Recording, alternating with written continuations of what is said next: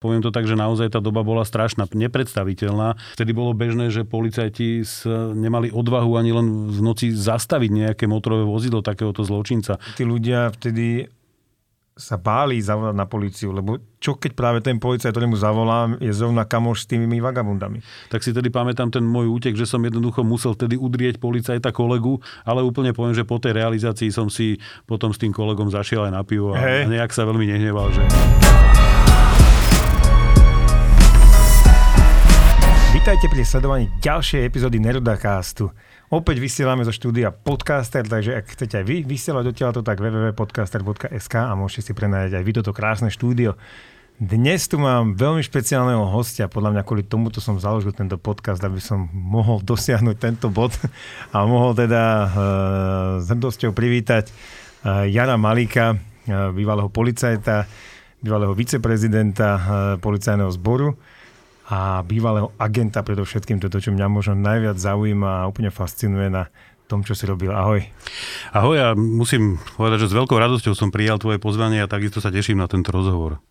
Jarko, ty povedz, ty si vlastne e, telom aj dušou policajt, že ty si začal... Je to tak. Už dnes hovorím o sebe, že som bývalý policajt, ale mám jedného veľmi dobrého priateľa, ktorý na to vždy povie, že byť bývalý policajt znamená niečo teraz mimo rasistický potom, ale niečo ako bývalý Černoch. Že toho sa človek jednoducho nikdy nezbaví. A takto to vnímam aj ja. Ale áno, bol som 28 rokov policajt a už momentálne si rok užívam výsluhový dôchodok. Jak si vlastne začal? Jak, jak sa, jaké boli začiatky? Tak e, u mňa je to také celkom jednoduché. Ja úplne od maličkého malého chlapca som vždy chcel byť policajt a málo komu v živote sa asi podarí splniť si ten svoj sen, alebo respektíve v živote dosiahnuť to, čo naozaj chcela. Ja som to tak vždy chcel, od malička som chcel byť policajt. Prešiel som naozaj mnohými, mnohými postami v policajnom zbore a začínal som ako taký klasický pochôdzkar v uniforme na pešej hliadke. To zapísali aký rok? Ach, to bol rok 1992. Mm. Takže naozaj také, tedy začali práve také tie divoké 90. roky. A mám skúsenosti aj tu z Bratislavy, aj dokonca som niekoľko mesiacov takto peši brázdil aj nočnú Petržalku. Hej, Vidíš, tam som vyrastal. Tedy sme sa ale nenaháňali. no. no a vrátim sa potom k tomu, samozrejme, že v tej policii ma priťahovalo najmä tá oblasť kriminálnej policie. To je, myslím si, že vždy profesne aj pre tých policajtov e, taká nejaká túžba, také proste, čo by chceli robiť viac. To sa mi po niekoľkých rokoch e, u služby poriadkovej policie podarilo a začal som na klasickej okresnej kriminálke na odbore násilnej kriminality, teda robil som prípady ako lúpeže, vraždy a podobne v Žiline. A potom teda nejak sa stalo, teda to, to čo, čo ma veľmi zaujíma, že nejak sa stalo, že si sa dostal vlastne medzi agentov. Tak, Ako to funguje toto? Ako sa stane? Našli si ma oni. Ono v podstate aj v polícii e, samozrejme funguje už nejaké dlhé roky taký špecializovaný útvar, ktorý sa zaoberá práve kriminálnym spravodajstvom a použitím policajného agenta. Tá legislatíva sa upravovala niekoľkokrát, ale je veľmi podobná ako v okolitých krajinách, ako vôbec v členských krajinách Európskej únie. A samozrejme, že policia môže e, na výkon nejakých svojich právomocí použiť agenta, to znamená infiltrovať tzv. svojho človeka do nejakého kriminálneho prostredia no a tak zadokumentovať a získať dôkazy o trestnej činnosti.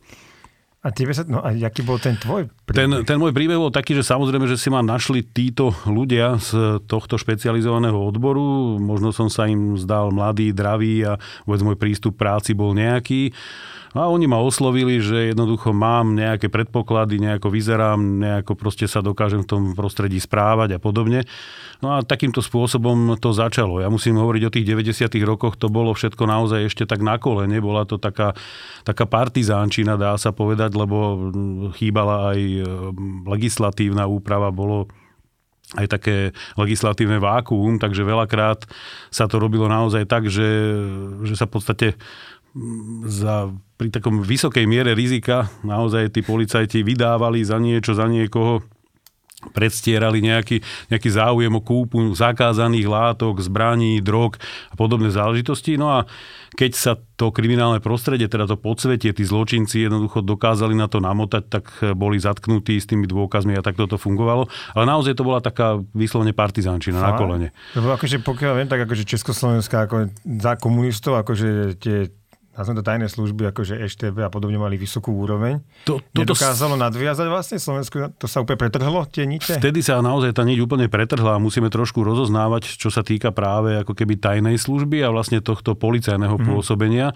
I keď, I keď musím povedať, že tie začiatky naozaj ako keby aj vychádzalo sa možno zo skúseností a možno z niektorých až smerníc a operatívnych proste taktík a podobne práve ešte z tých čias štátnej bezpečnosti. Lebo musíme hovoriť, že tie princípy sú vždy rovnaké. No infiltrovať sa, infiltrovať sa do nejakého prostredia. A už e, je iba rozdiel, že do akého. A to práve štátna bezpečnosť mala svoje sféry záujmu, kde to mohli byť samozrejme zahraničné spravodajské mm-hmm. služby alebo v mnohých prípadoch církev a potom prípadne disidenti, kde dnes, e, a myslím si, že úplne právom, odsudzujeme v podstate to zameranie tej štátnej bezpečnosti a tú činnosť. No ale... Pre vás to boli prekupníci kokainu a mafiánske skupiny, čo? V podstate áno. Myslím si, že akože dobre si hovorili aj to, že Československo malo naozaj na vysokej úrovni svoje tajné služby a vôbec a boli aj medzinárodne rešpektované a uznávané. Dokonca myslím si, že mnohé veci vyšli najevo, že tu boli cvičení aj špecialisti z iných krajín. Že? No. No ale by som sa teda k tomu vrátil, že teda oni ťa, funguje to teda tak asi, ak to ja správne chápe, že oni si musia vybrať teba, asi kvôli tomu, aby Absolútne správne si to pochopil. Uh-huh. Nikdy, si, nikdy to nie je tak, že sa niekto prihlási a ja chcem byť agenda, neviem čo. To, to je... on by práve mohol byť možno z nejaké skupiny nasadený, že? Alebo to je čo? jedna, že vylúči sa tým aj infiltrácia, ale aj prílišná premotivovanosť niekedy jednoducho uh-huh. môže byť na škodu veci. A v podstate vždy to chodilo, aspoň teda za tej mojej éry a vôbec aj keď som neskôr tomu útvaru šéfoval, že my sme si vybrali nejakého človeka na základe nejakých kritérií, na základe nejakých výsledkov, na základe predpokladov, daností, od výzoru počnúc. Kľúčové a dôležité je, že ten človek musí stratiť všetky tie, respektíve nemať tie policajné zlozvyky a návyky, lebo sám dobre vieš, že a ako to tak vždy je, že policajta je poznať, aj keď je to policajt teda v civilnom odeve a z kriminálnej policie, tak jeho poznať naozaj nás to honov, všetci ho vždy takto Presne. cítia. To prostredie jednoducho, to iskrenie a napätie medzi policajným prostredím a kriminálnym prostredím vždy bolo. Ja to tak musím povedať, že to tak, že ja to vždy tak mám, že vidím, že keď sú to dva chlapy, čo majú niekde medzi 25 až 40 športové postavy, tak trochu športovo no, slušné oblečenie. Maličko domilin, militantne, trošku kapsáče, proste niečo podobné, tak a áno. Je. to sú vždy operatívci. To... Áno, áno, ono to tak jednoducho bohužiaľ takto je. A toto všetko musí byť samozrejme odbúrané. My sa snažíme a snažili sme sa vždy jednoducho do toho prostredia infiltrovať takým spôsobom, aby sme naozaj s tým prostredím splynuli. To znamená, že ako som povedal, všetky tie škodlivé návyky, škodlivé v úvodzovkách, policajné musia ísť bokom a jednoducho nesmieme sa absolútne správať správať ako policajti, nesmieme mať ani slang rozprávať sa ako policajti, ale presne naopak, ako to, ako to prostredie jednoducho. Takže je veľkou výhodou a veľakrát sa jednoducho, samozrejme do policie dostanú chalani, ktorí na tej ulici niečo prežili, zažili, jednoducho niečo v sebe majú a takýmto spôsobom to potom funguje. Uh-huh. Čiže napríklad, keď išlo, poviem príklad, nejakú skupinu podsvetia, hej, že 90. roky to bolo samozrejme, to bolo to obdobie. Čiže keď, jak, jak prebiehal taký, taký ten prvý kontakt, že ako ste sa keď ste chceli infiltrovať tú skupinu? Tak ono je viacero spôsobov. Samozrejme, že je to aj pomocou informátorov, ktorí už v tom prostredí Aha. a sú z toho prostredia, alebo iné, iné možnosti neexistujú, ako infiltrovať sa do prostredia, akože získať si niekoho v tom prostredí a prostredníctvom neho, alebo jednoducho preniknúť, to je to zložitejšie, náročnejšie a to je to ťažšie preniknúť do toho prostredia ako keby len takou vlastnou činnosťou. Uh-huh. Musím povedať aj to, že nedá sa o tejto činnosti na Slovensku, vzhľadom na to, aká je Slovensko veľmi malá krajina, hovoriť tak, že by sa tu dlhé roky proste dokázalo fungovať v nejakej organizovanej skupine naozaj nejaký tajný agent, ktorý tam proste s nimi dlhé roky pácha tú trestnú činnosť. A jedna, ono to neumožňuje ani slovenská legislatíva, lebo všetky orgány vymáhajúce právo na Slovensku majú povinnosť aj zabrániť trestnému činu a nie naň len pozerať, prípadne ho dokumentovať a je tam tá zákonná povinnosť. Takže E, použitie agenta je vždy schválené a proste príkaz na použitie vydaný súdom. Uh-huh. Dozoruje to prípadne nejaký prokurátor, prebieha tam nejaké prípravné konanie, je tam vyšetrovateľ, je celá mašinéria orgánov činných v trestnom konaní v tom zapojená a takto sa získavajú tie dôkazy. A nebolo by možné ako keby dovoliť alebo umožniť páchanie nejakého trestného činu, trestných činov viacerých dlhé roky, Takže sú to väčšinou keď, uh-huh. také tie ad hoc veci, kedy proste sa robí treba možno nejaký predstieraný prevod veci, čo je jedno aj z oprávnení zo zákonov. To znamená, že predstierame e, záujem o kúpu zbraní, záujem o kúpu drog, záujem o kúpu radioaktívneho materiálu alebo niečo proste zakázané alebo niečo podobné. Takéto komodity, ktoré v podsvetí e, bežne idú.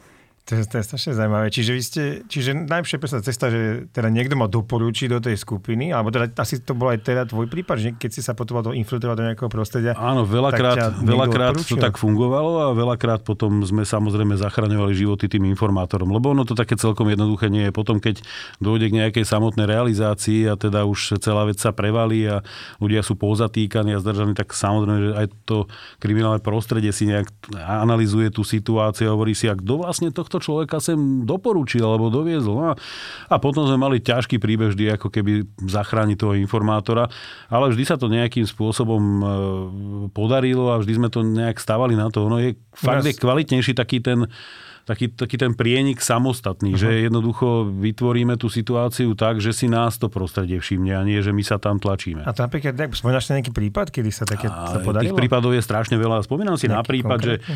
že jednoducho existuje nočný život proste v kasínach, herniach, kde jednoducho prekvíta samozrejme prostitúcia, obchod s drogami a podobne. No a keď sa tam zjaví nejaký pánko na dobrom aute a okolo seba rozhadzuje míňa prachy a jednoducho tvári sa, že je veľký kšeftár, tak to prosvedie ho sám samo osloví s tým, že teda poďme spraviť nejaký biznis. My tu máme nejaký tovar na dodanie a podobne. Takže niečo podobné, ale naozaj nemôžem byť v týchto týchto prípadoch taký konkrétnejší a detailnejší, ale zo všeobecnosti sa dá treba takto popísať tá situácia. Uh-huh, čiže vlastne tí agenti museli alebo stále to vlastne musí tak byť, že musia vyzerať, zapadnúť, ešte sa aj tváriť, to znamená, že reťaze, alebo ja neviem, akože keď medzi vagabundami. Ho, hovoríš dobre, áno, ono by to tak malo byť a stále to tak aj musí byť, že keď teda eh, chceme zapadnúť a infiltrovať do toho prostredia, tak sa naozaj s tým prostredím musíme žiť.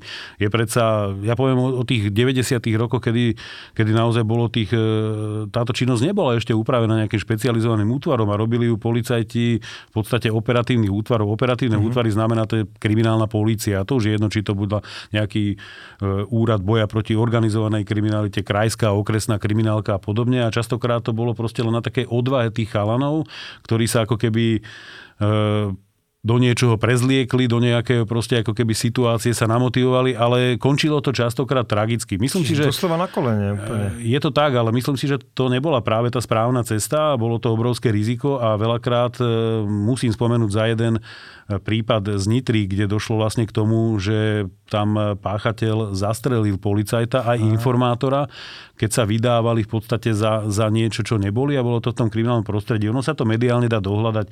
Skutočne, ja nie som nejaký ten človek, ktorý... si, že o čo tam išlo, alebo to ani nemôžeme povedať? E, v podstate ne, môžeme, ten prípad bol mediálne veľakrát rozoberaný Aha. a oni mali ako keby prijať možno nejakú objednávku na, na vykonanie nejakej trestnej činnosti, mám pocit, či vlámačky, niečo, mali sa už ako keby niečo mať so sebou a proste a sedel tam naozaj policajt s nejakým kufríkom, ktorom mali byť, neviem, či peniaze, niečo iné, bolo tam samozrejme niečo úplne iné a s nejakým informátorom a ten páchateľ proste tak zareagoval, zazmetkoval, že jednoducho oboch zastrelil. A... Ale mysliac si, že sú to nejaký nepriateľská skupina? Zle... Toto, toto už nevieme, už nikto nevie. sa nedozvieme, to myslím, že až to podrobné vyšetrovanie možno, že, že či to bolo práve, že si myslel, že jednoducho neverili im a proste takýmto nejakým spôsobom to dopadlo. Ale to hovorím, ten prípad sa naozaj dá dohľadať a keďže ja mám v hlave strašne veľa, tak si nedokážem uspomenúť na, na úplne to merito. Ale a ty, a to, to bolo zas... také typické zlyhanie toho, že proste toto sa vždy riskovalo. Že keď to jednoducho, ako je to ako so všetkým, keď to nerobia profesionáli, ktorí sú na to vycvičení, mm. proste pripravení, tak jednoducho tie veci môžu končiť náhodou. A tvoj, tvoja, ako ten tvoj vlastne kariéra bola taká, že už keď ty si do toho sa dostal do tejto, poviem to, akože stal sa z teba agent, tak už to bolo lepšie, už ste mali na to ten výcvik, dá sa to tak povedať? Ach, ja musím povedať, že ja som si prešiel úplne všetkým. Ja uh-huh. som si to prešiel ako ten partizán, kde tie začiatky boli presne takéto, že jednoducho to nebolo ani upravené, uh-huh. ani pripravené. Naozaj sme veľmi, veľmi improvizovali a vždy to bolo tak, že proste od kamoša, doslova to poviem už dnes, je to jedno, lebo o nič v podstate nejde, ale od kamoša sme si požičali dobré auto, možno som si požičal zlatú reťaz, dobré hodinky, proste nejakým spôsobom to všetko vyzeralo, nejaké kvalitné slnečné okuliare a proste nejaký budget peňazí a takto sme jednoducho do toho išli ako partizáni. Naozaj to tak jednoducho bolo.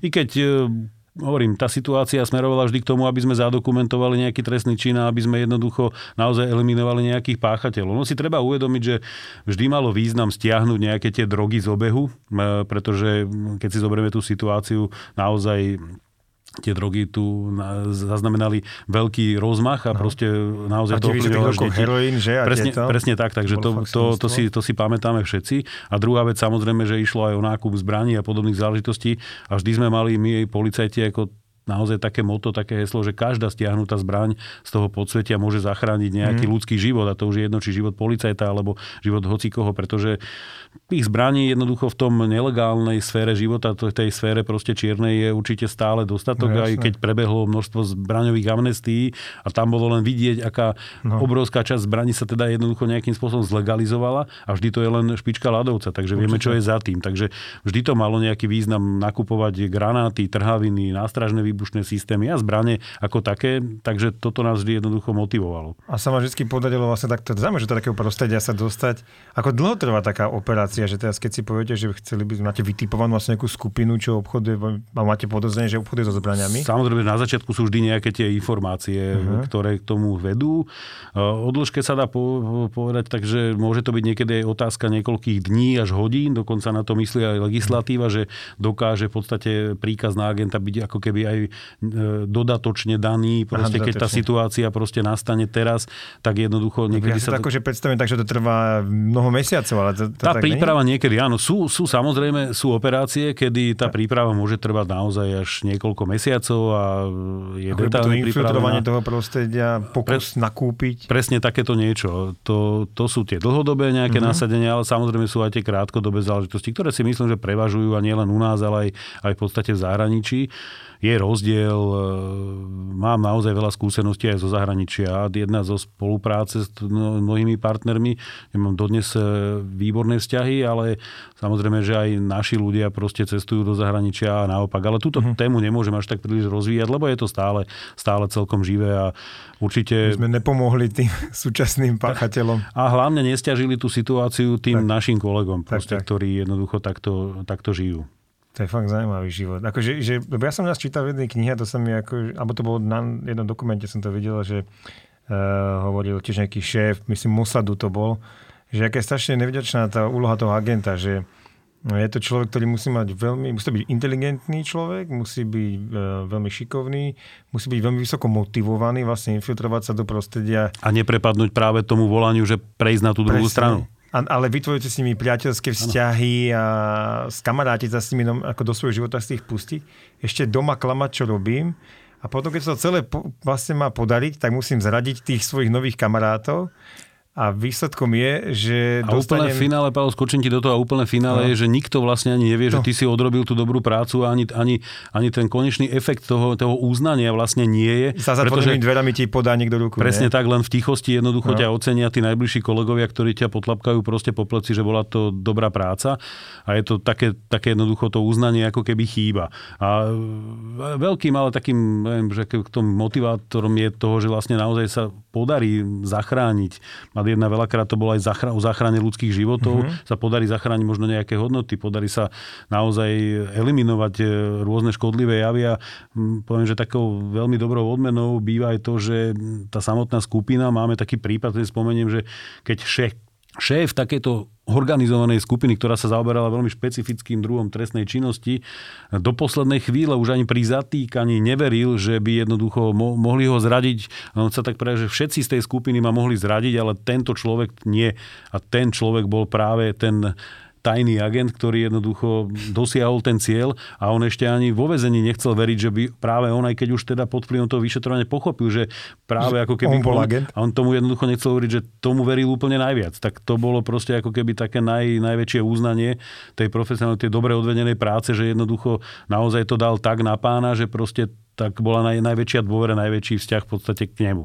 Preto si práve myslím, že to musí, alebo to v mojej predstave to, že to musí trvať ako keby nejaké v horizonte rokov, mesiacov, že presne aby sa vytvorili tie vzťahy, lebo sa to vždy trvá aj medzi ľudských vzťahoch, kým si začnú ľudia dôverovať. Že... Presne, takéto dlhodobé nasadenie takto funguje a ja môžem povedať, že ono niekedy je to ťažké aj pre toho samotného agenta to takto vnímať, pretože keď dlhodobo pôsobí v nejakej tej skupine alebo v skupine, akýkoľvek skupine ľudí a proste naozaj tam nastanú tie nejaké sociálne väzby a v podstate niečo sa zažije, prežije, mm. všeličo zaujímavé a proste niekedy aj, aj rizikové a nahranie a nejakým spôsobom sa to vyvinie až k tomu, že to nazývame, že medzi únoscom a uneseným v minulosti je taký známy štokholmský no. syndrom, tak niečo podobné by som možno vytvoril, že pamätám si situáciu, keď aj pri tej realizácii ten agent e, teda všetko dobre dopadlo. Proste všetci boli pozatýkaní, všetko proste prešlo ako malo a nemal až takú celkom dobrú náladu, lebo bol z toho taký, no, taký, ne, taký jednoducho rozpoltený, no. rozpoltený, že teda OK, e,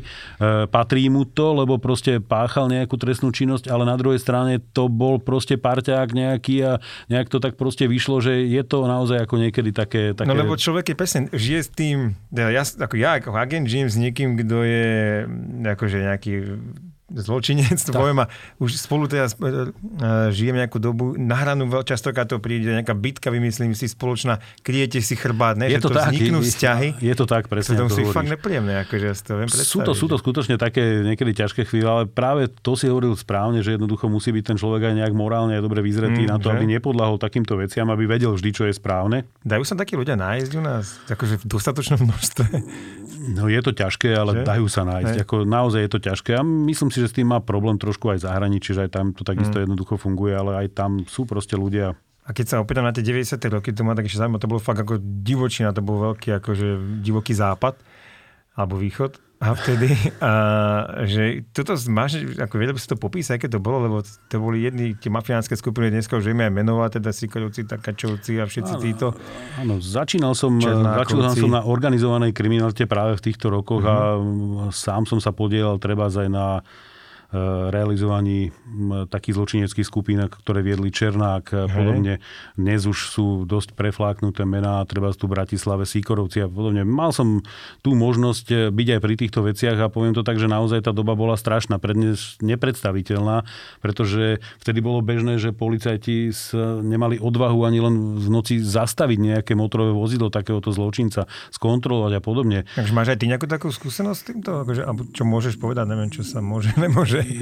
Ja povedať toho moc nemôžem, mm-hmm. pretože mnohí tí ľudia dnes ešte žijú. Samozrejme, že mnohí sú už mŕtvi mm-hmm. po smrti a mnohí sú vo vezení, ale ešte stále vidíme, že niektoré veci naozaj sú živé. Ale sú živé.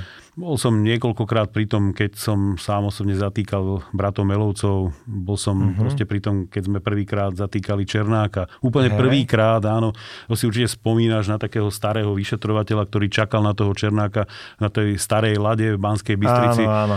Tomu človeku by som sa chcel veľmi poďakovať. Bol to Joško Kovačík, fakt výborný, výborný vyšetrovateľ, starý pánko, ale ktorý mal odvahu do toho ísť. E, potom poviem už na rovinu, že tú slávu si už potom chceli privlastniť a vlastne privlastnili aj mnohí iní. Ja ale... si úplne pamätám tú zmetočnú situáciu áno, na tej policii, ako nikto nevie, čo si majú robiť, on sa prišiel prihlásiť. Presne vlastne. tak, presne tak. Takže toto, toto boli naozaj, ale hovorím, ťažké, veľmi ťažké roky a vtedy, vtedy poviem tak, e, že bola polícia, možno aj tá tajná služba na opačných stranách barikády, že jednoducho mm-hmm. vtedajšia Slovenská informačná služba viac mm. spolupracovala s podsvetím, ale dnes už e, musíme zase konštatovať to, že vtedajší námestník vlastne Sviechota už je mŕtvý, mm-hmm. už sa k tomu nikto nejakým spôsobom nevyjadrí a to, čo dnes vychádza na povrch nejakých tých súdnych pojednávaniach, tak už môže byť častokrát aj účelovo skreslené mm-hmm. a mhm. povedané, takže e, vieme o tom, že mnohí ľudia z toho obdobia vydali rôzne knihy, dokonca sám Černák proste napísal Áno. nejakú knihu ako Prelomil mlčanie a podobne. Ale musím povedať, že tam si asi každý dáva ten svoj uhol pohľadu a aj to svoje vnímanie, čo je pochopiteľné, ale samozrejme každý účelovo aj seba stavia do nejakých iných pozícií. A jedna mnohí policajti sa jednoducho tým hrdia a vyzdvihujú a možno nie vždy aj oprávnenie, lebo vždy, ja budem hovoriť za tým, že toto je tímová hra. No, že tu jednoducho neexistuje policajt ako taký, ako ho vidíte vo filme, jeden ktorý, presne tak, ktorý jeden ako keby prípadne dvaja alebo traja proste s tým všetkým zamietli a oni tu vymietli organizovaný zločin na Slovensku. Hej. To tak nie je. Za tým je, sú tu desiatky policajtov. A práve v tých 90 rokoch, ja si, ja si celkom pamätám tú dobu, aj keď som bol akože hodne mladý, ale pamätám si, ak to tu bolo, poznal, poznal sa podnikateľov, ktorým zobrali všetko všetko úplne e, ktorí poctivo podnikali, došli za nimi chlapci, že tak teraz to prepíšeš na nás. A to bol stále Pavel ten lepší prípad, lebo no. stali sa aj podnikateľa, ktorých už dnes nikto no. nikdy nevie nájsť a sú no. nezvestní a nielen o to, že prišli o majetok ťažšie a horšie pri samozrejme o život. No presne, ale až, no, to, no, a čiže strašná doba vlastne, čo si fakt dneska už neviem ani predstaviť, že to tak bolo. A ja si pamätám, že tí ľudia vtedy sa báli zavolať na políciu, lebo čo keď práve ten policajt, ktorému zavolám, je zrovna kamoš s tými vagabundami. Vy ste, že vy ste boli v tej úlohe tých agentov, vy sa snažili nejak infiltrovať tie skupiny a rozkladať, predpokladám, a ne, nebali ste sa aj vy vlastne, že v rámci policie, komu môžem, môžem veriť v tej dobe? Samozrejme, že áno. My sme vždy boli ako keby doslova také mikrotýmy ľudí, že sme si dôverovali možno traja, štyria, piati ľudia plus nejaký, vždy sme potrebovali tej činnosti aj vyšetrovateľa. Väčšinou sa jednalo teda o pracovníkov kriminálnej policie plus nejaký ten vyšetrovateľ. Samozrejme, že sme, dnes to poviem úplne na rovinu, zavádzali svojich nadriadených nejakým spôsobom o tej našej činnosti, pretože keby sme im tú prácu nejakým spôsobom hlásili dopredu, tak ona by bola zmarená. Tak častokrát sme sa v podstate tvárili, že pracujeme na tom a vo finále sme pracovali na niečom inom, až už keď to bolo hotové a nedalo sa to zvrátiť, tak jednoducho vyšlo to na povrch. Keď ste niekoho zatkli, tak... Áno, doslova tak to bolo. Takže tá situácia bola takáto a nedalo sa dôverovať. Ja sám presne správne si povedal, že tie situácie, pamätám si, že som niekoľkokrát mal treba poškodených podnikateľov, ktorí prišli niečo oznámiť a zrazu som videl obrovskú zmenu správania, strach, neviem, čo sa deje a potom mi pošepká, že ale veď ten policajt je s nimi, on bol vlastne pri tom alebo podobné záležitosti. Takže no, takéto veci no. fungovali akože strašne ťažké. No ale myslím si, že keď sa dostaneme od tých 90. rokov, ani dnešná doba nám nehovorí o tom, že by tá policia bola úplne čistá a že by to bolo... Vš- a nie len policia, samozrejme justícia a všetky vôbec orgány mm. vymáhajúce právo, ktoré by mali práve na to dohliadať, nie sú čisté a vidíme, že čo sa tu naozaj pod povrchom jednoducho dialo a ťažko povedať a konštatovať, že deje dodnes. No. Že tie veci sa, sa jednoducho ešte, ešte takýmto spôsobom vyvíjajú. Zostáva nám len veriť, že to jednoducho my sami všetci musíme jednoducho prispieť tomu, aby sa to zmenilo. My sami musíme prestať e, chcieť to rešpektovať. My musíme jednoducho naozaj len, len sami e, žiadať proste úplne iný stav a inú situáciu. To nie je o ministrovi, to nie je o policajnom prezidentovi. To jednoducho je o celej spoločnosti. A vieš, na mňa sa mnohí hnevali, keď som povedal, že vďaka čomu a prečo sa aj tie kauzy, ktoré dnes tak hýbu Slovenskom, objasnili. A ja hovorím, že je to naozaj, a poviem, že z 99% to budem dávať, že je to vďaka ľuďom na námestiach.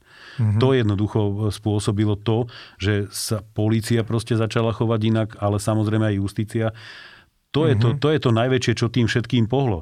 Mm-hmm, že ten tlak sa vyvinul, ja, že? No. Presne tak, ja som to v mnohých rozhovoroch povedal aj predtým, že jednoducho tu naozaj na Slovensku oligarchovia a vôbec alebo čo to nazvať, to, to, čo riadilo tú krajinu nejakým spôsobom, mali iba dvakrát e, obavy. A to bolo prvýkrát pri protestoch Gorila uh-huh. a druhýkrát pri protestoch po smrti vlastne Kuciaka. Jána Kuciaka. Uh-huh. Takže toto sú dva momenty veľmi kľúčové. Ja si stále ešte myslím, že ten správny moment ešte jednoducho nenastal k tomu je to zlomu a zmene. vývoj. Ja si tiež myslím, že my ako národ dozrievame, že hneď sme sa nezmenili pri tej gorile, ale niekam sme sa posunuli. Správne to hovoríš, ja by som to vždy, vždy som mal taký, no. taký, že to nie je revolúcia, tak. že to nejde revolúciou, ale tak. že to pôjde evolúciou, tak, že to jednoducho pôjde nejak pomaly, kro, nejakými krokmi, ale musíme to stále chcieť, tak, nesmieme tak. na to zabudnúť a my musíme stále trvať jednoducho na nejaké tej zlepšení toho stavu. Lebo akože to si asi nemusíme tu malovať, že ten stále tá korupcia je obrovská úplne v, ako v tých najvyšších miestach naozaj Presviečame sa o tom každý deň. Presviečame sa každý deň. No. Vidíme len, čo, čo zo pár vecí sa jednoducho... Stalo sa aj vám niekedy, že keď ste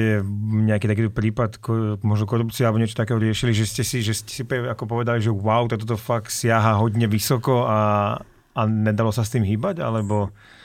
To, to sa stávalo veľmi často a veľmi často si človek uvedomoval jednoducho, že ani niektoré veci naozaj nemôže do nich ísť, pretože sú už vopred odsúdené na zánik a najmä by ohrozili toho človeka, ten zdroj nejakej tej mm-hmm. informácie. Práve to je to, že v tom spravodajstve je vždy najkľúčovejší zdroj informácie a to v tomto prípade je, okrem teda ohliadnúť od technických prostriedkov, je human, to je ten ľudský zdroj uh-huh. a to je vždy najviac. Jednoducho my sme nikdy nedali, poviem ako keby na nejakú vyššiu, vyššiu váhu proste úspechu nejakej akcie, E, s tým, že by sme riskovali a možno jednoducho nejakým spôsobom ohrozili život e, či už takéhoto agenta, alebo nejak informátora, človeka spolupracujúceho. Jak sa získajú tí informátori vlastne?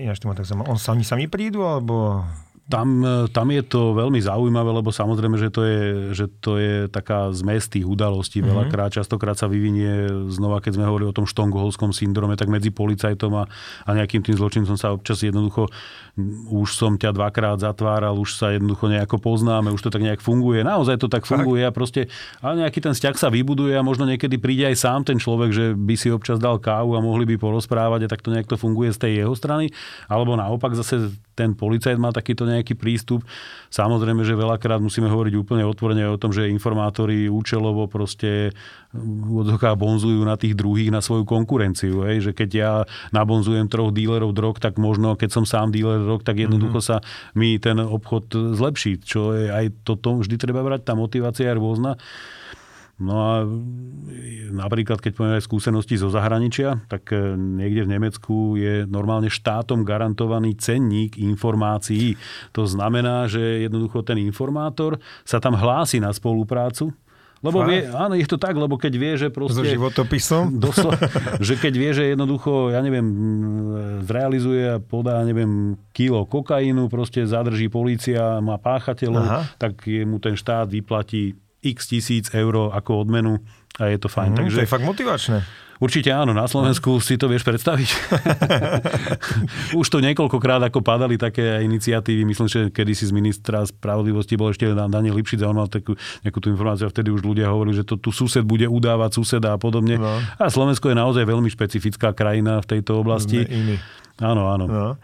Chcem sa opýtať ešte na takú zaujímavú vec, čo vždy ma fascinovalo, že funguje to stále u nás, aj vy ste používali, že konšpiračné byty napríklad, alebo nejaké uh, predsteňané firmy? Úplne Existuje to stále? Úplne otvorene to môžem povedať, že hovorí sa tomu objekty alebo miesta používané pod legendou a určite to musí fungovať takýmto spôsobom, pretože inak by to nešlo. Sú veci, Nemôžem ich rozvádzať nejak detálnejšie, ale áno, aj to je jedno z takých, a dokonca to upravujú aj zákony a nariadenia, že je možnosť takéto niečo využívať a určite sa to aj využíva. Aha, nejaké krytie alebo tak. Keď si tak ako zaspomínaš, tak čo by si možno povedal, že bola taká najnebezpečnejšia skupina, ak môžeš nejakú, ktorú môžeš spomenúť, s ktorou ste sa stretli ešte z tých čias, keď e, si bol aktívny ako agenda alebo ako veliteľ toho útvaru? Tak tie 90. roky naozaj sa vyznačovali veľkou dávkou brutality a všetci si, čo sme pamätníci toho obdobia, spomenieme na to, že sa tu skoro denne strieľalo na uliciach, vybuchovali auta a proste fungovalo to takýmto spôsobom. Ale ja naozaj za to nebezpečnejšie pokladám skôr práve prerastenie toho zločinu do politiky, ktoré sa udialo až až možno za posledných, mm. posledné roky na Slovensku. A vidíme tie dôsledky, lebo v tom, v tom nejakom tom rozmere to podľa mňa ovplyvnilo viac ten spôsob vôbec života na Slovensku v väčšom meradle. Pretože tie 90. roky boli také bolo to celku zrejme. Ty si darebák a ty si proste buď obeď policajt, alebo si jednoducho nejaký mlčiaci nezúčastnený občan a jednoducho tá vojna prebiehala veľakrát len v podsvetí. Ja som nikdy nesúhlasil práve s názormi a tie boli aj účasti verejnosti, ale aj u policajtov, že veď keď sa strieľajú medzi sebou, hmm. Nie. Ono si treba uvedomiť, že veľakrát pritom e, zomreli aj nevinní a veľakrát tým ohrozili aj nevinných ľudí a ono to aj tak jednoducho, ten vývoj potom je veľmi zlý. Oni si potom jednoducho takíto zločinci myslia, že môžu no, jasne, čokoľvek. No. Takže určite toto nebol ten môj postoj. No ale, ale hovorím, to, čo sa stalo za posledné roky, práve to prerastenie zločinu tej politiky, tak to pokladám ja za to naj, najhoršie, najhrôzostrašnejšie, pretože sami dnes naozaj vidíme len, len, len možno časti ľadovca, ktorý sa vynára z toho bahna, ktoré tu proste jednoducho fungovalo a už to si myslím, že mnohým naozaj behajú zimomriavky po no, chrbte z toho všetkého. A, a chcem len, že, že čo je pre mňa také najhoršie, že čo si ja tak e, ako spájam s takým najväčším problémom je, že, že práve ľudia, práve orgány, ktoré mali vymáhať to právo, to právo krivili, možno kríli proste tých zločincov a je pre mňa vždy horší zločinec v uniforme alebo zločinec talári, ako mm. zločinec e, proste, ktorý všetci vedia, tak toto je kriminálnik darebák a on sa v podstate možno tým ani netají. A je to horšie, keď je proste ten človek, ktorý sa tvári, že to právo má presadzovať. A toto, je úplne, chrániť, na, toto no. je úplne najviac. A tam by som bol aj za to, aby boli trestné sadzby čo najvyššie, mm-hmm. aby to bolo proste naozaj úplne nielen odstrašujúce, ale aby to jednoducho naozaj nejakým spôsobom konečne vyčistilo tieto orgány, pretože Hovorím, toto si myslím, že ovplyvnilo život 5,5 miliónov ľudí na Slovensku. No, to je pravda. E, nech si zoberieme tá obrovská korupcia. Všetko sa od toho odvíja. Školstvo, zdravotníctvo, vôbec kvalita nášho života tu Dá na Slovensku. Dá sa s tým niečo robiť? Alebo vieš, že, že vlastne keď aj sú nejaký, že taký útvar, vlastne útvar špeciálnych operácií, dobre to volám, inak sa to volá. Ten útvar ani nechcem špecifikovať. Dobre, nejaký útvar? Áno, áno. Určite sa dá. Ale, ten... ale že, že, že, je to možné vôbec? Lebo presne ako hovoríš, že keď my zist... to asi není problém infiltrovať vlastne takúto skupinu, poviem príklad DPHčkarov, alebo sa dostať môžeme medzi Ale týchto... len do určitého momentu. Do určitého no. momentu, kedy tie informácie sa treba začnú zužitkovať a to sa veľakrát aj stalo, že jednoducho že? v určitom momente proste Veď keď si zoberieme aj samotný prípad tej gorily, presne mm. o mhm. čom to celé bolo. Jednoducho začali nejakým spôsobom tajná služba na niečom pracovať, bolo to zaujímavé, prinašlo to nejaké výsledky.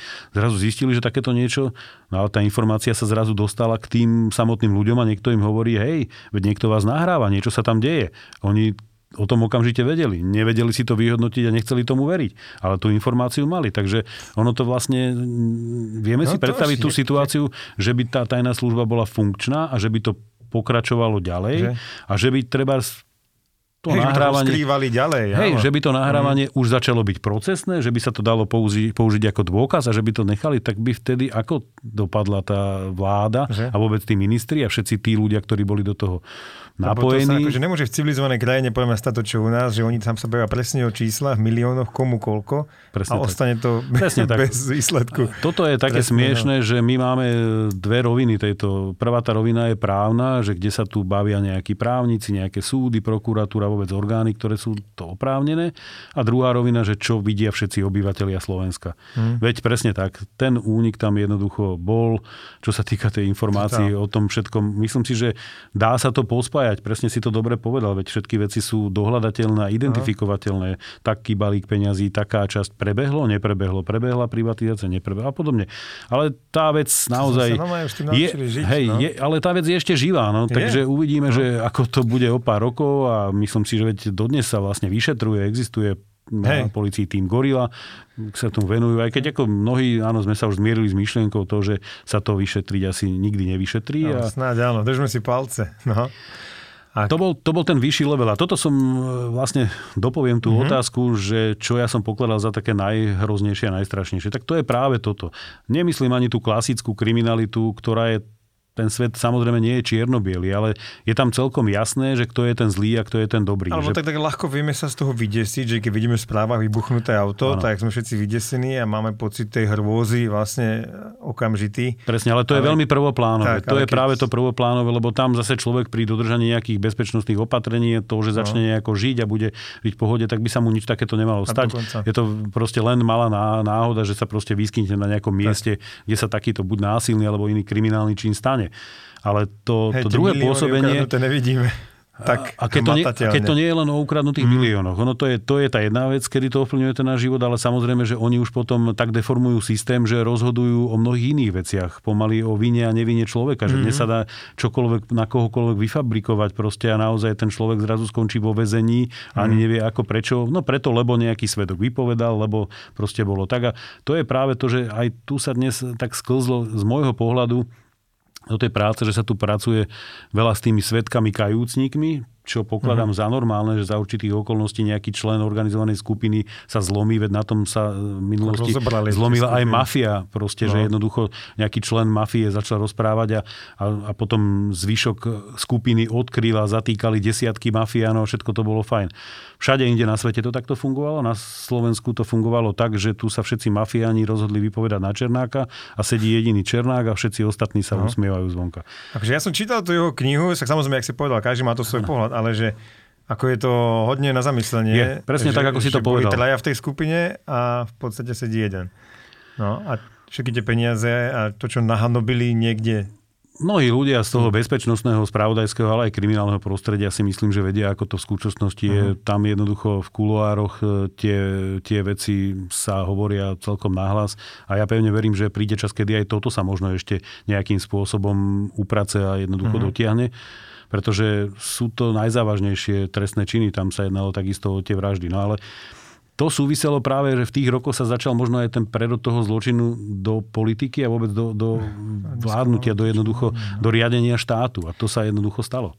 A keď sa ešte, ešte vrátim, vrátim k nejakej tej operatívnej činnosti, robili ste niečo také ako, že, poviem to, že dezinformačné operácie, že aby ste nejak zmiatli uh, tie, také, vy, vy, vyprovokovali ich nejaké činnosti? Nejaké absolútne ti rozumiem. A v takej úplne maličkej miere samozrejme, že každá jedna takáto operácia je aj plná dezinformácií, ale to je v tom mikrosvete uh-huh. tej danej operácie, že, že sa vytvára nejaké podmienky na použitie toho agenta, že sa proste niečo takéto deje. Takže jednoznačne áno, s tými dezinformáciami sa pracuje. A samozrejme, že potom ďalej tajné služby, vôbec e, iné zahraničné spravodajské služby pracujú s dezinformáciami. To dnes vidíme úplne bežne, že tam, kde je svet nejak protipólovo nastavený proti sebe, tak to jednoducho funguje. Môžem hovoriť treba, že Tajvan, Čína, alebo povedzme si nejaké také tie severské krajiny, Lotyšsko, Estonsko a podobne, Litva vo vzťahu k Rúsku a podobne. Jednoducho tu nám každý deň zúri hybridná že, vojna no. a v podstate tieto... Sa to vlastne možno zintenzívňuje, nie? Jednoznačne áno, siete. jednoznačne to tak no. je, pretože tým, ako sa spoločnosť digitalizuje, ako jednoducho to prechádza do virtuálneho priestoru, hmm. tak cez to jednoducho sa dá takto pracovať a je to veľmi efektívne. A ako hovorím, hovorím, jednoducho od kybernetických útokov počnúc až e, cez dezinformačné kampane končiac. Veď my tu máme preukázateľne niekoľko dezinformačných webov a proste mm-hmm. konšpiračných záležitostí a tak ďalej. A musíme povedať aj tým, že dokážu s tou verejnou mienkou pracovať. Hodne, no jasne. To proste cítime stále na Slovensku. Určite. A v tých, akože e, alebo patrilo k takýmto technikám aj, myslím, keď sme sa už aj bavili predtým, že nasadzovanie policajtov do, do väzenia napríklad, aby v rámci toho krytia toto ma strašne fascinovalo, neviem, či o tom môžeme sa rozprávať, alebo nie. Zákon, zákon hovorí o tom, že ak sú splnené podmienky na použitie agenta a ten súdca dá v podstate ten príkaz a je to takto pod dozorom, tak za určitých okolností je možnosť kdekoľvek eh, toho agenta nasadiť, nevynímať aj takéto prostredie. Eh, ale toto je naozaj veľmi špecifické a keď aj dnes eh, poviem, že najviac nám záleží na tej ochrane takýchto ľudí, ktorí pôsobia v tom prostredí, tak naozaj to nemôžeme nejak detálnejšie okay. rozoberať, ale je to jedno z ťažkých prostredí, kde sa dá, kde, kde takisto môže pôsobiť takýto, takýto agent. A stalo sa tebe napríklad niekde, že si bol veľmi blízko odhaleniu, alebo že v nejakej rizikovej situácii, také, že si si hovoril, bo to Slovensko je, Slovensko je také maličké, že to sa si predstaviť, ako to dá pôsobiť vôbec ako v utajení. Je to našťastie už veľmi, veľmi dávno a celkom si myslím, že dá sa o tom aj hovoriť, lebo to toto sú veci, o ktorých poviem, že možno sú už viac ako cez 20 rokov, keď hovoríme o tých 90 rokoch. Tak áno, zažil som e, také, také chvíle, kedy mi naozaj nebolo všetko jedno. Ale vychádza to práve aj z toho, že aké je to Slovensko veľmi maličké. Bolo to v nejakom meste na Slovensku, kde som teda nejakým tým kriminálnym prostredím sa niekoľkokrát stretol v úlohe toho agenta. Myslím, že sa tam jednalo ako keby taký predstieraný prevod kúpu nejakej drogy väčšieho množstva a sedím si tak jednáme a zrazu vlastne si tak štandardne do toho podniku, ale to nejaký motel, prišla sadnúť policajná hliadka v uniforme, dvaja chalani a z toho jeden bol so mnou v tej policajnej škole. Tak samozrejme, že už ma len preberala hrôza, že ak príde a pozdraví ma, ja čo vyzerajú ako taký darebák, že čo sa jednoducho stane v tom všetkom prostredí a našťastie poviem, poviem to tak, že e, ten náš očný kontakt nejaký aj prebehol, ale on vidiac ten môj strašný pohľad e, sa nejak ako keby tváril, že ma nepozná. Našťastie to prebehlo všetko takto, ale poviem, že tam stačilo strašne málo na to, aby došlo k bežnému odhaleniu. Ale mám aj prípad ešte jeden dokonca taký horší, kedy kedy sa nám e, celá takáto operácia aj pokazila na jednej hey. takej situácii, e, kedy sme, e, bolo to práve možno tu vo väčšom meste, mali už rozrobenú takúto operáciu na nákup zbraní a granátov a už teda aj prebehlo prvý takýto kontakt, prvý nejaký nákup a už to všetko bolo na tej dobrej ceste. Vždy to tak chodí, samozrejme, že nejaká vzorka, nejaké proste výmena peniazy, či teda my sme solventní a on či naozaj ten tovar taký má, tak to všetko bolo fajn, úspešné a išli sme pokračovať v tom obchode. Z o pár dní sa stretneme opäť a bude to tak fajn. No a zrazu sa stalo, že ja som v svojom rodnom meste niekde štandardne cez víkend na nejakej také dopoludnejšej prechádzke a proste zrazu sa tí tí zločinci, s ktorými som teda ja vystúpal úplne inak, objavili v spoločnosti miestnych zločincov z toho môjho rodného mesta. Tak jasné, že ma tak zdravili celkom radi, že wow, sa tu vidíme, že čo ako ja, tak ja som už vedel, že je zle, tak som sa snažil tomu tak nejak vyhnúť aj rozhovoru, že tu som niekde a, a odišiel som preč, no ono to asi fungovalo tak, že že tí miestni zločinci hneď preboha, čo vy s ním máte, však to tu je najhorší policajt, teda najkrutejší policajt z kriminálky, ktorý tu je vôbec v tomto meste. No a tá operácia skončila, samozrejme. Skončila tak, že sme museli určitú dobu toho informátora ukrývať a podobne, že oni pochopili teda, že to, to celé bolo v podstate takým spôsobom vyrobené. Našťastie to škodlivé bolo len to, že sa to nejakým spôsobom nedokončilo, tá operácia, že nikto neprišiel o život, o zdravie a proste podobne, ale to je, to je to špecifikum toho Slovenska, že naozaj... Je malé nikdy nevieš, koho stretneš, nikdy nevieš, na koho narazíš a akým spôsobom to jednoducho bude. Ale majú to... nejaké metódy, prepáč, majú nejaké metódy títo akože organizované skupiny na to, jak odhalovať tých páchateľov, či už tu alebo zahraničí niekde?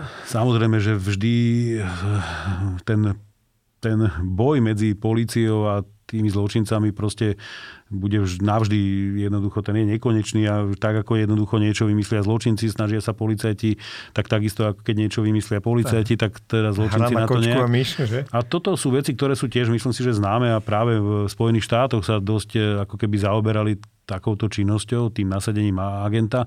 Bol to vlastne undercover, to je taký, taký pojem vlastne skrytý, ukrytý uh-huh. vyšetrovateľ, ako tajný vyšetrovateľ.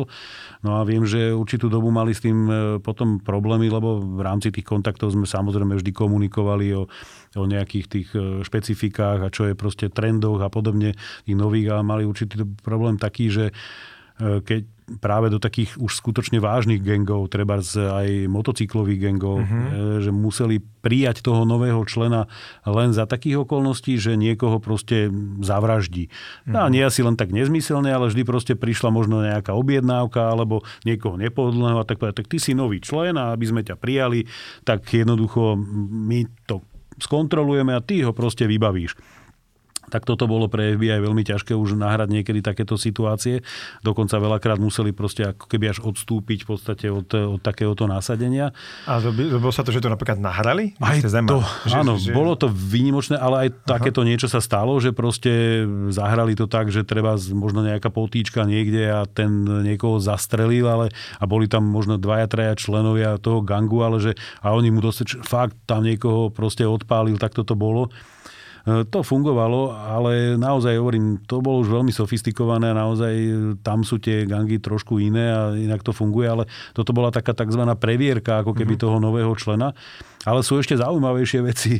Treba, keď zabudím na ten Balkán, Aha. mám aj odtiaľ veľmi dobré skúsenosti, že na Balkáne napríklad e, my práve títo naši kolegovia, naši partneri v tejto oblasti vysvetľovali, že aké je ťažké u nich e, vytvoriť takéhoto agenta treba pri obchodovaní s drogami a podobne, že tam, aby ten obchod dopadol nejako, tak samozrejme sa musia najskôr spoznať, nejak fungujú, to je tá infiltrácia, uh-huh. ktorej si ty hovoríš, že to musí byť také zaujímavé, ten život s takým človekom, áno, no to tak je.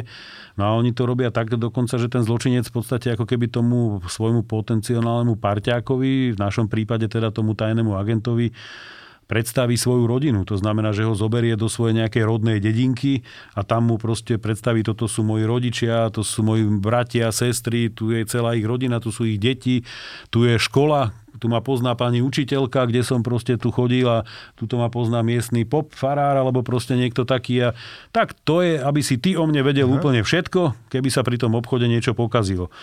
No a teraz poďme k tebe do tej rodnej dediny. No a toto je neprekonateľný problém, lebo takúto dedinu jednoducho človek nevytvorí a proste až takúto Hej. legendu. Takže toto sú naozaj ako veľmi, veľmi zaujímavé veci. To je, to a je naozaj také, že dobré skúšky proste na skúšky správnosti, takzvané zo strany toho podsvetia. Ale veľakrát poviem, že mm, sa stalo aj to, a u nás úplne bežne na Slovensku, že že tí zločinci vždy majú nejaké kontakty, aj hovorí sa, že každý zločinec má nejakého svojho policajta proste podobne, mm-hmm. je ten vzťah nejaký. A veľakrát sa stalo, že keď teda takýto nejaký obchod mal prebehnúť a prvé sa v podstate, ja neviem, len stretávali, jednali a dohadovali, tak on jednoducho to urobil tak, že nechal ho skontrolovať nejakému policajtovi, že nech mu skontroluje doklady, auto, veci, ako keby pri nejakej bežnej kontrole. Aha. A tá informácia sa vrátila, takže my sme museli vždy hrať to divadlo Dokonale. na všetky strany a dokonale. Presne tak, ako hovoríš. A keď si hovoríme práve aj o tých inštitúciách, ako sú nápravno-výchovné ústavy a podobne, tak tam je to ešte komplikovanejšie, Čiže, že nesmie o tom jednoducho vedieť v podstate nikto. Povedzme si tak, že sú tie naozaj spôsoby veľmi špecifické. Fakt ich nemôžem rozvádzať, aj keď vidím, mm. že by si mi chcel položiť no, veľmi veľa otázok, ale toto je vec, ktorá, ktorá je vždy a vždy bude živá, takže a napríklad, keď ste teda v takýchto prípadoch, ako hovorí, že nechali vás kontrolovať, tak práve pre tie prípady to bolo tak, že ste, keď si už teda bol ako zločinec, tak so všetkým, čo k tomu patrí, mal si iné auto. Presne tak, ako hovoríš. So všetkým, čo, so všetkým, čo k tomu tak. patrí. Áno, presne tak toto bývalo. Ale hovorím, pamätám si ešte, keď zase spomeniem na tie 90. roky, že som dokonca raz sme takú nejakú situáciu v podstate nahrali, že sme museli s tým informátorom ako keby utiecť pri tej policajnej kontrole. A poviem to tak, že nebolo to veľmi jednoduchá záležitosť lebo ten informátor zrazu dostal strach a doslova mu tak ako keby všetko, celé telo zdrevenelo a nechcel odísť, lebo sa bál proste utekať pred tými policajtami, tak si tedy pamätám ten môj útek, že som jednoducho musel vtedy udrieť policajta kolegu, ktorý to samozrejme nevedel a ťahať za sebou ešte toho informátora, aby jednoducho išiel so mnou. Našťastie, poviem tak, že v tých 90. rokoch e, po nás tých policajti nestriali ešte vtedy. A jedna bol to veľmi rýchly únik a bolo to také, takže niekedy naozaj sa to divadlo hrá až do, do toho detailu. Ale úplne poviem, že po tej realizácii organizácii som si potom s tým kolegom zašiel aj na pivo a hey. nejak sa veľmi nehneval, že, že to jednoducho takto bolo. Pretože tá práca dopadla vtedy dobre. Perfektne. Takže ono tých zážitkov naozaj by bolo nie na jednu knihu, no, to, to ale, aj, ale aj na viac. Ale možno keď... A toto sú veci, hovorím, to boli tie moje začiatky, keď to bolo ešte to naozaj taká partizánska činnosť, aj, aj táto. Hovoríme možno 20 rokov dozadu. Ja mám naozaj tú veľkú výhodu, že som aj v tom špecializovanom útvare, ktorý sa tejto činnosti venuje, si prešiel všetkými pozíciami a postami, že som e, neskôr tých agentov riadil, lebo mm-hmm. v tej akcii a v podstate nejak tie veci som rozmýšľal veľmi dobre som vedel, aké to znamená, čo to znamená mm-hmm. sedieť v tom kriminálnom prostredí e, oproti tomu zločincovi a nejakým spôsobom s ním jednať a robiť. Je to veľký rozdiel ako kolegovia, ktorí proste e, možno riadia takýchto ľudí a nemajú predstavu, Myslím, aké to naozaj, to, presne no? tak, že aké to jednoducho je aj z tej pozície. To je veľmi ťažké niekedy. Že ak má fakt aj vyzerať ten agent, že ty vieš, koľkokrát si sa necítil, že nezapadáš, že? No, to, možno toto sú takisto, hovorím, argumenty, ktoré sa veľmi ťažko presadzovali, lebo ti to tak, akože vysvetľovať nejakému vodzovka možno obedzenejšiemu policajnovi šéfovi, že to proste e, potrebujeme minúť e, aj nejaké finančné prostriedky na to, aby agent vyzeral, aby bol nejako oblečený, aby v podstate bol nejako upravený a podobne. Častokrát pre nich e, nepochopiteľná vec. Že si myslíš, proste... že si chcete kúpiť pre seba no, celé no, stužkou To je oblek. doslova do písmena, že častokrát proste sa za tým videlo vždy, vždy niečo, niečo zlé. Ale toto sú veci, hovorím, ktorý, ktoré si človek musí asi prežiť. A my sme sa tiež historicky niekam posunuli Pamätám si prípady aj zo zahraničia, čo bolo veľmi napríklad zaujímavé. To len tak na, na margo toho, že keď bol takto agent nasadení a pracoval nejakým s tým prostredím, tak treba, že bol hrať v kasíne. Ale hovorím, mimo Slovenska to je, aby to zase niekto ma niekedy do budúcna nenapadlo, že za štátne zahralo v kasíne. Ale bolo to tak v zahraničí. Jednoducho bol hrať v kasíne a nejakú sumu aj vyhral. A zober si, že on tú sumu naspäť vrátil do toho budžetu, mm. do toho proste policajného. Takže on mohol rovnako prehrať ako vyhrať, ale proste takto to bolo. To je fakt, tak, že ten charakter, že, že musí mať taký proste morálne... Presne nejaké. o tom charakteru, že ale aj u nás sú takto charakterní uh-huh. bývali tí agenti, lebo pamätám situáciu, kedy dlhodobo pôsobil v nejakej skupine, ktorá sa zaoberala veľmi špecifickou trestnou činnosťou a bol z toho štandardne celkom veľké príjmy. Ale tie príjmy sa vždy odozdávali prokurátorovi a bol ako dôkaz o trestnej činnosti. Boli, takže tiež hovorím... Tak, tak to je, ako klobúk dole, keď je, človeka nezlomia tie peniaze. Presne tak, všetko. že ten policajt mm. má nejaký tisíc eurový plat proste a teraz si zoberie, že zarába, že ešte popri tom nejakú, nejakou touto činnosťou. A, a ďaleko viac možno. Áno, áno, ale tak našťastie poviem, že vždy je to pod kontrolou, takže ono by ani nemal veľa možnosti si uliať tie peniaze a my tých ľudí sme už vždy na začiatku skúšali. A ak jednoducho podľahne tomu čarovaniu s tými peniazmi, to znamená, mm. že keď už, ja neviem, dostane 100 eur na kávu a v podstate tvári sa, že tých 100 eur minul a nepovie tú pravdu, tak už tam nám to nehrá, že proste, ak, ak si zatajú už 50 eur, tak proste o čom je to ďalej. Takže to samozrejme, tisíce. že ten charakter treba vždy aj vyskúšať, ale, uh-huh. ale pri tom vytipovaní to veľakrát, veľakrát naozaj už vieme, že si vyberáme ľudí, ktorí sú nejakým spôsobom na tej aj charakterovej, aj morálnej, aj úplne inej úrovni niekde inde. Že asi je to iné v rámci Spojených štátov, kde to nemá neviem koľko, 10 tisíc príslušníkov a u nás, že na tom malom Slovensku nájsť dostatok. O tisícoch sa nedá hovoriť ani v tých a... Spojených štátoch. Samozrejme, že je to mnoho väčšie. Myslím, akože na výber celého policajného zboru, keď môžu vyberať, u nás je teda o mnoho menší. No. Toto máš pravdu a samozrejme, že áno, aj tá legislatíva hovorí o tom, že agentom musí byť vždy príslušník policie. Že nemôžete niekoho, presne tak, z niekoho tak, mafiána spaviť agenta. To celkom dobre takto nie, nie bude je, je, tam, je tam tá legislatívna úprava taká, že pri trestnom čine korupcie môže byť agentom ktokoľvek, ale to je na tú formu, kedy ktokoľvek v podstate poskytne úplatok. A aby bol uh-huh. beztrestný, znamená, že ty si stavebný podnikateľ a teraz chceš nejaké povolenie a nejaký ten úradník ťa osloví, že OK, ja vám to vybavím, ale doneste mi úplatok. No a ty vtedy môžeš dostať nejaký štatút agenta uh-huh. v podstate, aby si ho jednoducho mohol uplatiť, alebo uh-huh. aby sa to dalo zadokumentovať. Vtedy ktokoľvek. Ale to je čisto pri tom trestnom čine uh-huh. korupcie. A o tom e, pojednáva trestný zákon, trestný poriadok, sú tam presne vymenované tie spôsoby. A ešte sa opýtam, že ako takú najzaujímavejšiu vec, možno kauzu, takú nejakú, čo ste možno kupovali, alebo ste sa, čo môžeš také povedať, že možno aj z tých starších, tie už sú asi premlčané. Nielen premlčané, ale už aj možno zadokumentované. No. Napríklad zase bude veľmi taká zaujímavá, na ktorú si spomeniem z môjho pohľadu, E, veľmi taká špecifická a myslím si, že aj to práve zahraničie a nikto sa ešte s tým nikdy nestretol. Ale to už e, aj bolo medializované, keď si spomenieš na prípad e, prípad na východe Slovenska. Bol to, sa samozrejme pri tom zákroku, ten páchateľ bol vtedy eliminovaný a zomrel ale bol to prípad tzv. toho kanibala, kedy jednoducho uh-huh. komunikoval cez internet s nejakým človekom a vlastne potom sa zistil neskôr, že tých obetí bolo viac. A komunikoval s niekým, myslím si, že z nejakej nemecky hovoriacej krajiny a teda oni tomu veľmi ani neverili, tie policajné orgány, ale ten človek e, naozaj, poviem, ako keby uvažoval nad samovraždou a proste tento mu tak slúbil, že on mu s tým pomôže a teda mu ešte aj cez tú komunikáciu dal nejak, že vlastne ho potom skonzumuje a podobne. Tak bolo to, to tak, tak bizarné, no? tak presne tak, ako hovoríš, tak absurdné, bizarné, že tomu proste nešlo, ale naozaj bolo to vtedy veľmi rýchlo a sa veľmi rýchlo dokázalo zareagovať a ono to naozaj tak bolo. Takže vtedy samozrejme, že nastúpil ten policajný agent, ktorý tú komunikáciu prebral, fungoval, dohodli sa na nejakom stretnutí a naozaj k tomu stretnutiu aj došlo. No a keďže ten páchateľ bol pripravený vtedy na všetko a bol ozbrojený a začal teda e, aj útočiť na zasahujúcich policajtov, začal strieľať, tak bol vtedy eliminovaný a zomrel. A toto bol ako jeden z takých prípadov, vynikajúcich sa tomu, tomu bežnej činnosti, lebo musím si uvedomiť, že presne, že aj tí agenti sa používajú väčšinou na také špecifické druhy. Nákup no, drog, nákup mm-hmm. zbraní, prípadne objednávka vraždy a objednávka nejakej kriminálnej činnosti Ale a podobne. Objednávka sa... samovraždy je veľmi netradičná. Presne tak, ako hovoríš. A tak toto bolo také, že naozaj sa aj tí zahraniční partneri veľmi tedy čudovali.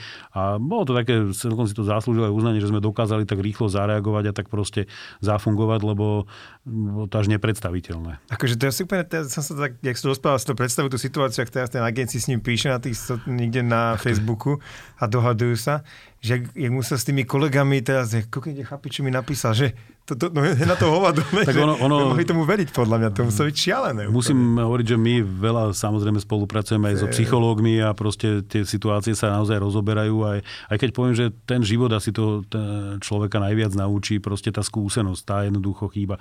Musím aj povedať, že tá práca agenta je skutočne veľmi špecifická a nie vždy sa na ňu dá využiť každý, že tam musia byť nejaké tie predpoklady danosti. A poviem, že aj absolvent akejkoľvek špičkovej univerzity s vynikajúcimi výsledkami v psychotestoch a vôbec všetkých testoch nemusí byť proste mm. vhodný treba na toho agenta, že ono to je, agent musí byť e, aj, hovorím, aj v tom prostredí nejakom kvázi nenápadný alebo proste splínuť s tým prostredím, takže nevždy to musí byť vyšportovaný mladý muž, niekedy to môže byť aj mm pekná žena. Aj ženy, že? Mali ste koľko tak ako percenta, nakoľko sú agentky ženy? Je Tak odhadom 10%, 10% môžeme sa baviť, a, uh-huh. lebo samozrejme to postavenie tej ženy v tejto oblasti je opäť veľmi špecifické uh-huh. a vždy sa samozrejme približuje k tomu, to riziko je vyššie, ale niekedy je to naozaj vec, ktorá veľmi, veľmi pomôže. Tak samozrejme, ženy, hej, my chlapi vždy podľahneme ženám ľahšie, ako nemyslím teraz len ako v akože intimnej oblasti, ale že celkovo vyhovieme im radšej vo všeličom, že? Áno, no? samozrejme, že áno, niekedy žena dokáže získať také informácie, ktoré by nedokázal možno uh-huh. žiaden iný chlap. Je to tak. A má na to rôzne metódy. Dobre, perfektné. Tak ďakujem ti za návštevu, teda, že si prišiel, bolo to strašne zaujímavé, mňa to hrozne baví, ešte by som sa vedel veľmi dlho rozprávať, ale viem, že ty už máš nejaký program. A, takže pre všetkých, ktorí by sa chceli stať agenti, buďte poctiví policajti a možno vás oslovia. Je to tak? Áno, toto je jedna, jedna z takýchto výzieb. možnosť, ako sa tam dostať, dá sa povedať, teda minimálne do týchto útvaru. Tak, situácia sa mení aj v tejto oblasti. Musím povedať, že eh, hovorím, aj tu sa nejak vyvíja tá činnosť a s policiou sa stalo veľmi veľa aj škodlivých vecí a myslím si, že možno možno tá očakávaná, dlho očakávaná reforma prinesie niečo zase pozitívne. Lebo na Margo tohto musím povedať aj to, že niečo sa dlhé roky budovalo a bohužiaľ v slovenských pomeroch sa veľakrát aj to vybudované veľmi rýchlo dokáže zmeniť a proste pokaziť. A mm, Myslím si, že ak sa ešte uvidíme niekedy pri mm-hmm. ďalšom rozhovore, môžeme sa možno no. posunúť niekam inám a po prípade si viem predstaviť, že by som sem za určitých okolností e, ty posunul aj nejakého človeka, ktorý by ti tak bezprostredne možno povedal Perfektne. o nejakých svojich zážitkoch, to znamená nejakého živého, činného, tajného agenta, ale ktorý samozrejme musíme to prispôsobiť nejak technicky, aby bola tá jeho identita zostala, pretože to sa to sa o ohrození života. A ja som tiež hovoril, že pre nás je vždy ochrana života Určite. jednoducho úplne najväčšou prioritou. Ja myslím, že to je záujme všetkých, nielen toho človeka a policie, ale aj spoločnosti, lebo chceme, aby sa odhalovali. Presne tak. Ale Určite. Určite. To akože, ja chcem žiť v poctivej krajine, ja sa tak chovám poctivo a chcel by som, aby to aj ostatní tak robili. A to je na záver, no. len to dodám, že naozaj musíme to chcieť všetci a jednoducho mm-hmm. je to všetkých naša úloha. A znova hovorím, že fakt by sme nemali zabudnúť na to, čo sme na tých námestiach po jednoducho vražde Jana Kuciaka a Martiny Kušnírovej všetci chceli.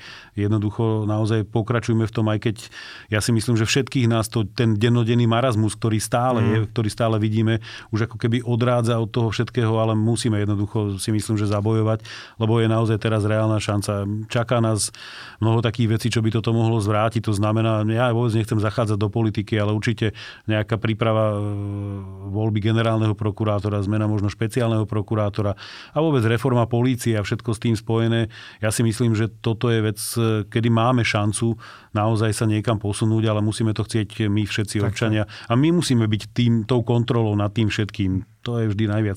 Jednoducho ja som zástancom toho, že policia bez občanov nikdy nič nezmôže. Vždy to jednoducho musí byť na tej spolupráci. A to je aj v tejto oblasti, to, čo som hovoril, že jednoducho bez tej spolupráce by tá policia, ani vôbec tí tajní agenti, ako keby možno sa nedokázali infiltrovať do toho prostredia. Mm-hmm. Jednoducho to jedno bez druhého naozaj nebude fungovať. Tak perfektne, dúfam, verím, že sa nám to čo najskôr sa tak tam posunieme ako národ. Teším sa fakt a no. možno, že do budúcna hm, dajme si ešte nejaký priestor a Dobre, ja rád, rád prídem a môžeme rozoberať ešte aj ďalšie veci. Možno prípadne môžeme aj hodnotiť tie zmeny, ktoré sa udejú a nastanú a uvidíme, že čo, to čo nám to všetko rád, prinesie. Tak, tak platí, tak určite sa ešte tu okay. uvidíme. Takže ďakujem a všetkým pekný deň. Díky moc.